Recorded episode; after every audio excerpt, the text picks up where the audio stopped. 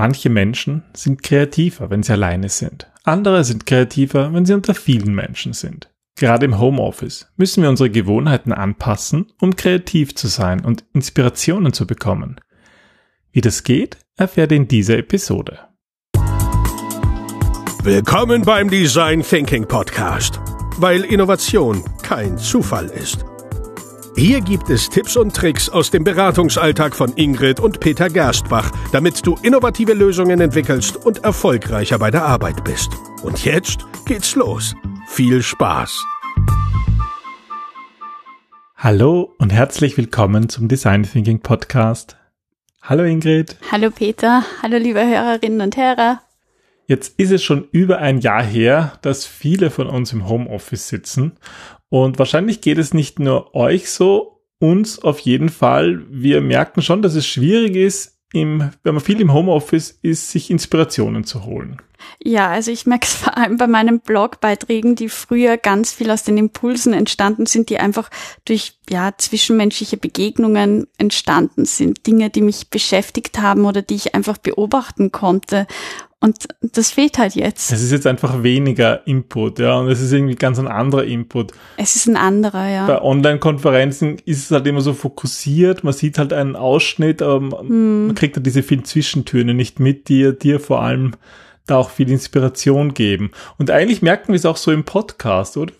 Es ist schwieriger. Normalerweise finden wir ganz automatisch Themen, weil wir mehr erleben und mehr so Gespräche zwischendurch führen, die oft wegfallen. Und wir müssen selber immer länger überlegen, was für nächste Podcast-Episoden wir eigentlich machen. Ja, das stimmt. Also es fehlt auch das Feedback. Also ich glaube, dass einfach über so Online-Welten ganz viel weggebrochen ist, wie du sagst, in diesen zwischenmenschlichen Tönen.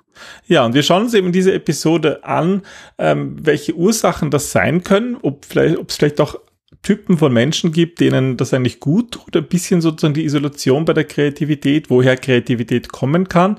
Ja, natürlich auch ein paar Tipps, wie man selber in so einer Phase wie derzeit seine Inspirationen, woher man sich Inspirationen holen kann und wie man da kreativer werden kann.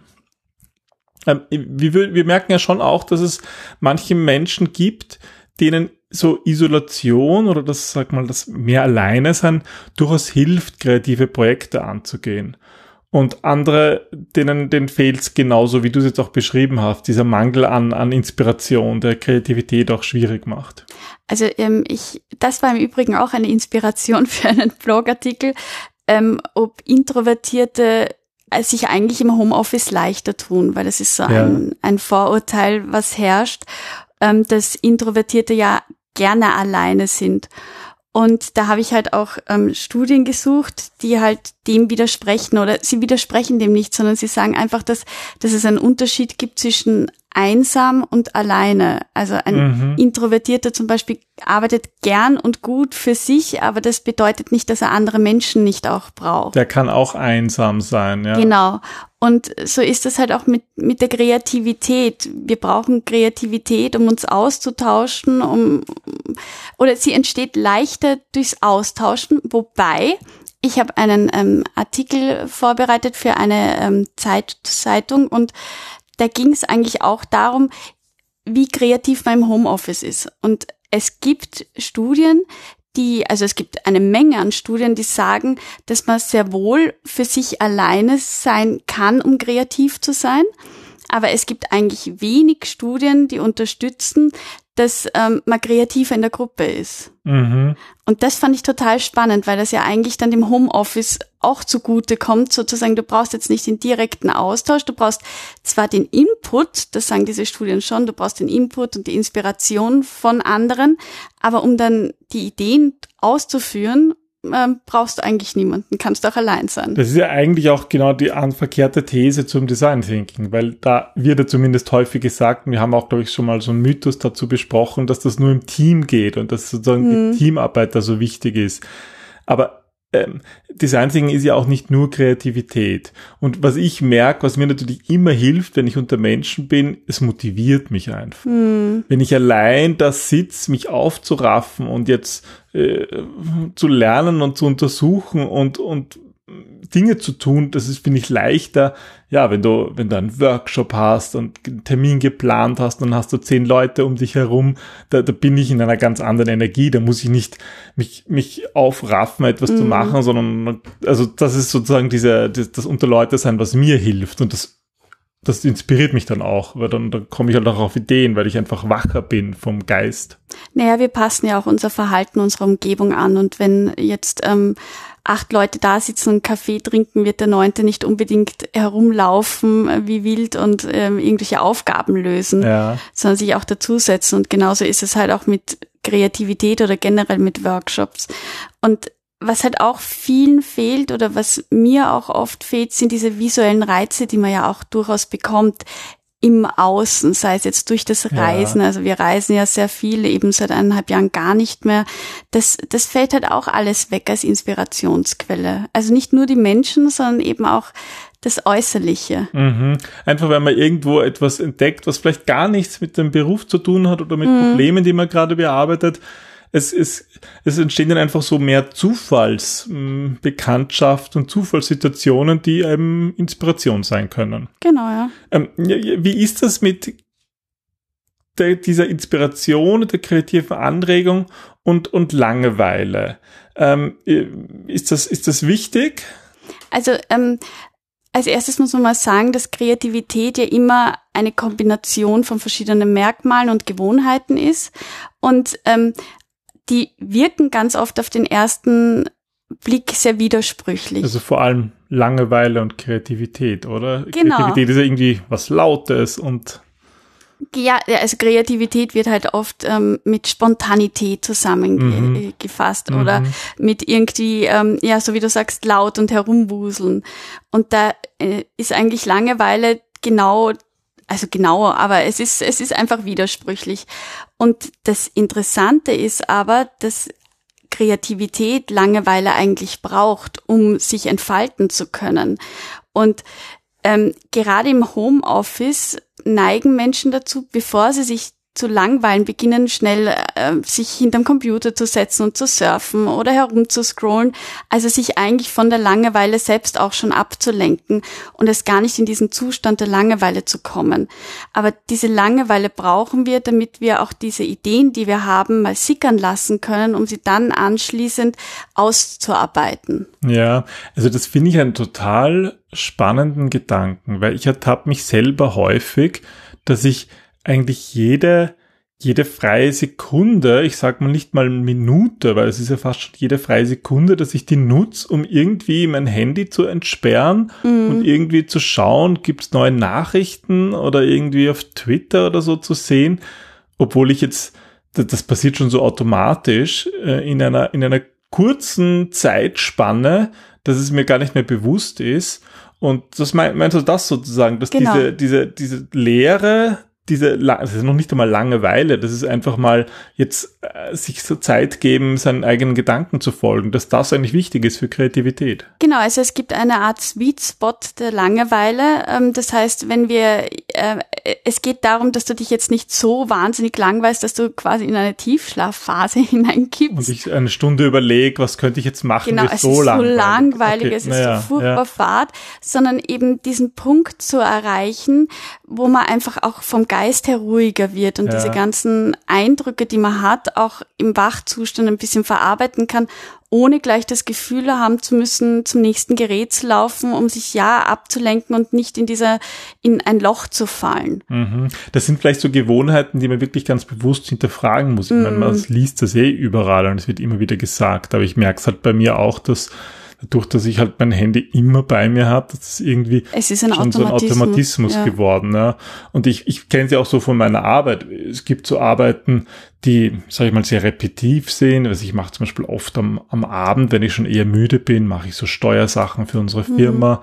Und da brauche ich jetzt keine Kreativität. Da mache ich halt A und auf A folgt B und dann C. Das wird einfach gearbeitet. Aber was du eigentlich so sagst, ist so, dass diese kurzen Phasen des Nichtstun eigentlich dem Hirn helfen würden, mit neuen Ideen zu kommen. Ja, weil uns einfach sonst auch die Zeit und auch die Energie fehlt, wenn wir uns nicht ausruhen in dieser Langeweile, wenn wir uns gar nicht die Möglichkeit geben, neue Energie zu sammeln oder eben auch Zeit zu haben. Also zum Beispiel auch, wir reisen viel und da kriegen wir viele visuelle Eindrücke, aber wir sprechen da auch viel mit unterschiedlichen Menschen. Das heißt, Inspirationen gibt es da noch und nöcher. Mhm. Aber du brauchst natürlich auch die Zeit, um diese Inspiration verarbeiten zu können, ja, weil sonst nutzt es dir ja gar nichts, wenn du das alles hast, aber irgendwie nie die Muße hast, das einmal runterzuschreiben. Mhm. Und dafür sind halt so Phasen der Langeweile auch gut, dass man sich da einfach auch einmal sammelt, dass das wieder ins Bewusstsein kommt und dann, wenn man wieder die Energie hat, das umzusetzen. Mhm. Du hast vorhin ja auch von diesen gesprochen, von diesen gegensätzlichen Merkmalen. Da gibt's ja auch einen Podcast und ein Video dazu, zu den 10 Eigenschaften kreativer Menschen, mhm, dass die auch irgendwie zeigen, dass wir ja diese Gegensätze eigentlich ja auch kultivieren sollten. Das ist ja auch bei diesem Sweet Spot der Langeweile so. Es ist so eine Mischung aus, ich kann aktiv sein, aber ich kann auch irgendwie mal bewusst nichts tun. Ja, und gerade für Kreativität ist eben auch diese Offenheit für Neues, für neue Erfahrungen so wichtig, aber eben auch dieses dann dranbleiben und das auch umzusetzen. Also mhm, im Grunde ein bisschen stur festzuhalten. Das sind so Dinge, die wir gerade jetzt im Homeoffice eigentlich kultivieren können, weil wir jetzt den Raum haben. Also ich sag gar nicht die Zeit, weil eben vielen die Zeit fehlt, weil jetzt alles so intensiv geblockt wird. Ja, und mehr Kinder zu tun, ja, und dieses und jenes, ja. Aber eben, es wäre Raum für Kreativität. Aber lass uns ganz konkret über Möglichkeiten sprechen, wie man das erreichen kann. Also was würdest du Leuten raten, die irgendwie das Gefühl haben, sie haben die Inspiration, sie haben die Kreativität so im Homeoffice verloren? Also als erstes, glaube ich, ist es wichtig, sich zu hinterfragen oder sich bei sich zu hinterfragen, welche Prozesse man bis jetzt genutzt hat, um kreativ zu sein. Mhm. Also ist es eben das Reisen, dass man sich Inspiration holt, oder ist es das Lesen? Sind es die Gespräche mit Menschen? Genau. Und welche dieser Prozesse kann man nach wie vor nutzen, zum Beispiel lesen?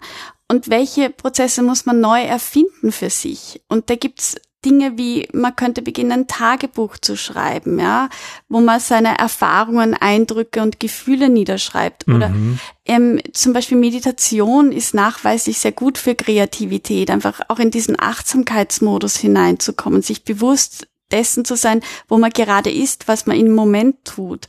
Ja. Und das sind eben, man muss Kreativität für sich auch neu entdecken. Und wie ist das sozusagen mit den Menschen, die jetzt, wenn sie auf sich schauen, wann sie kreativ sind, wenn das eher mit anderen Menschen zu tun hat, mit dem Zusammenspiel, mit Gruppen, mit Gesprächen, beim Café oder wo auch immer?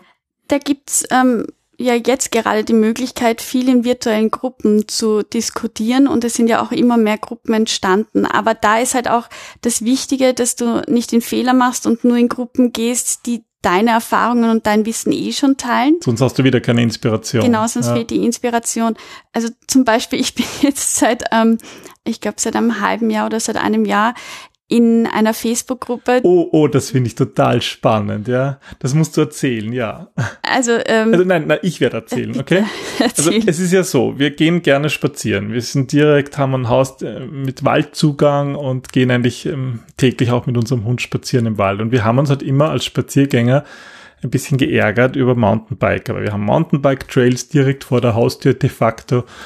Und da gibt's halt natürlich, wo irgendwie unterschiedliche Waldnutzer dazu kommen, kann es auch zu Schwierigkeiten kommen. Und wir haben uns immer über diese Mountainbiker geärgert. Aber, Spoiler, bei der Ingrid hat sich das gewandelt. Und jetzt bitte erklär, was du gemacht hast, damit sich das gewandelt hat bei dir. Also eigentlich, obwohl du nicht jetzt Radfahren zu begonnen. Nein, um Gottes Willen. Also ich muss zugeben, ich laufe diesen Trail sehr gerne hinunter in der Früh, weil das einfach total spannend und lustig ist. Aber mich hat's interessiert, warum sich die Mountainbiker so verhalten, wie sie es tun. Und so wie du sagst, ich habe mich halt geärgert, weil seitdem mehr Taschentücher herumliegen und mehr der Boden irgendwie ganz stark befahren ist. Und natürlich, das müssen jetzt nicht nur die Mountainbiker sein, ja, also auch die Spaziergänger haben zugenommen. Aber als Spaziergänger sucht man halt lieber die Schuld beim anderen. Und deswegen habe ich mich einer Mountainbiker-Trailer-Runde angeschlossen und bin in deren Foren eingestiegen. Also nicht physisch, sondern wirklich nicht nur physisch, sondern wirklich nur, genau, nur virtuell. Und es war ein bisschen komisch, weil ich musste mal halt angeben, was ich für ein Mountainbike habe und welche Strecke ich gerne fahre. Und das ist halt für mich so totales Neuland gewesen. Aber ich habe so stark diese neue Perspektive einnehmen können. Ich verstehe langsam, warum die so gerne fahren und auch welche Probleme, welche Sorgen, welche Ängste die haben. Und zum Beispiel gibt's ganz oft das Problem, dass sie sagen, Fußgänger, also Spaziergeher, Bäume, Äste in den Weg legen, damit sie sich verletzen, also nicht damit sie sich verletzen, das ist halt die Folge, aber damit sie einfach nicht diesen Trail so schnell fahren können. Oder das, manchmal sind sogar Seile gespannt, also unglaubliche Dinge, an die ich vorher nie gedacht hätte. Mir hat das so geholfen.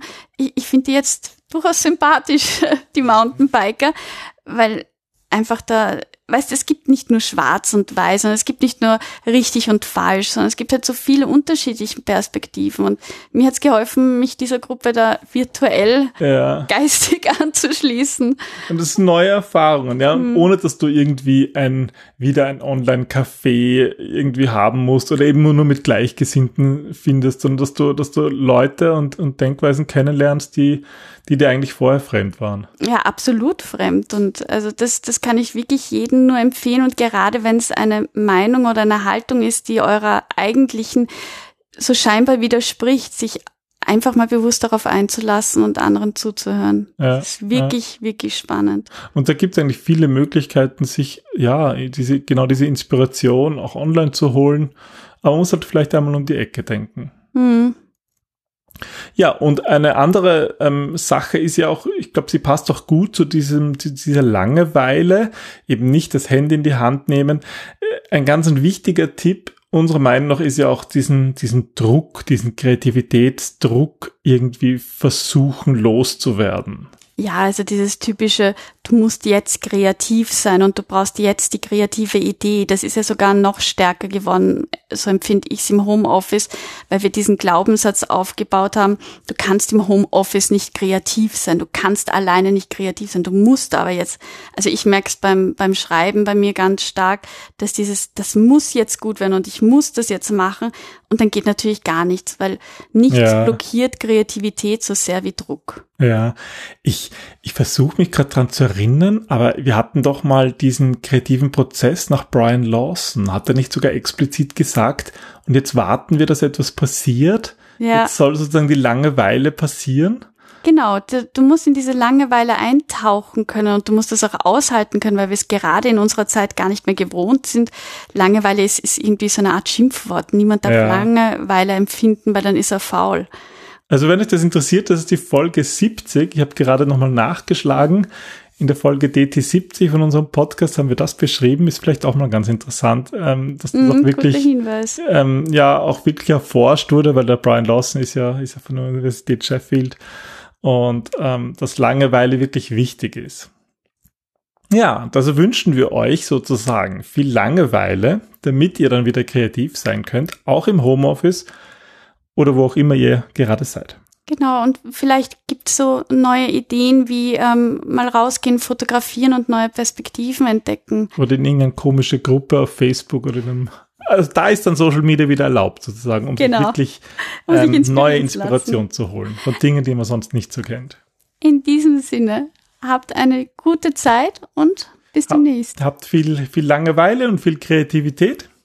Vielen Dank fürs Zuhören. Wenn euch dieser Podcast gefällt, freuen wir uns sehr, wenn wir auch von euch Feedback bekommen, entweder per Mail an podcast@gerstbach.at oder natürlich auch, worüber wir uns freuen, sind Rezensionen auf Podcast-Portalen, zum Beispiel bei Apple Podcasts oder auch bei Spotify.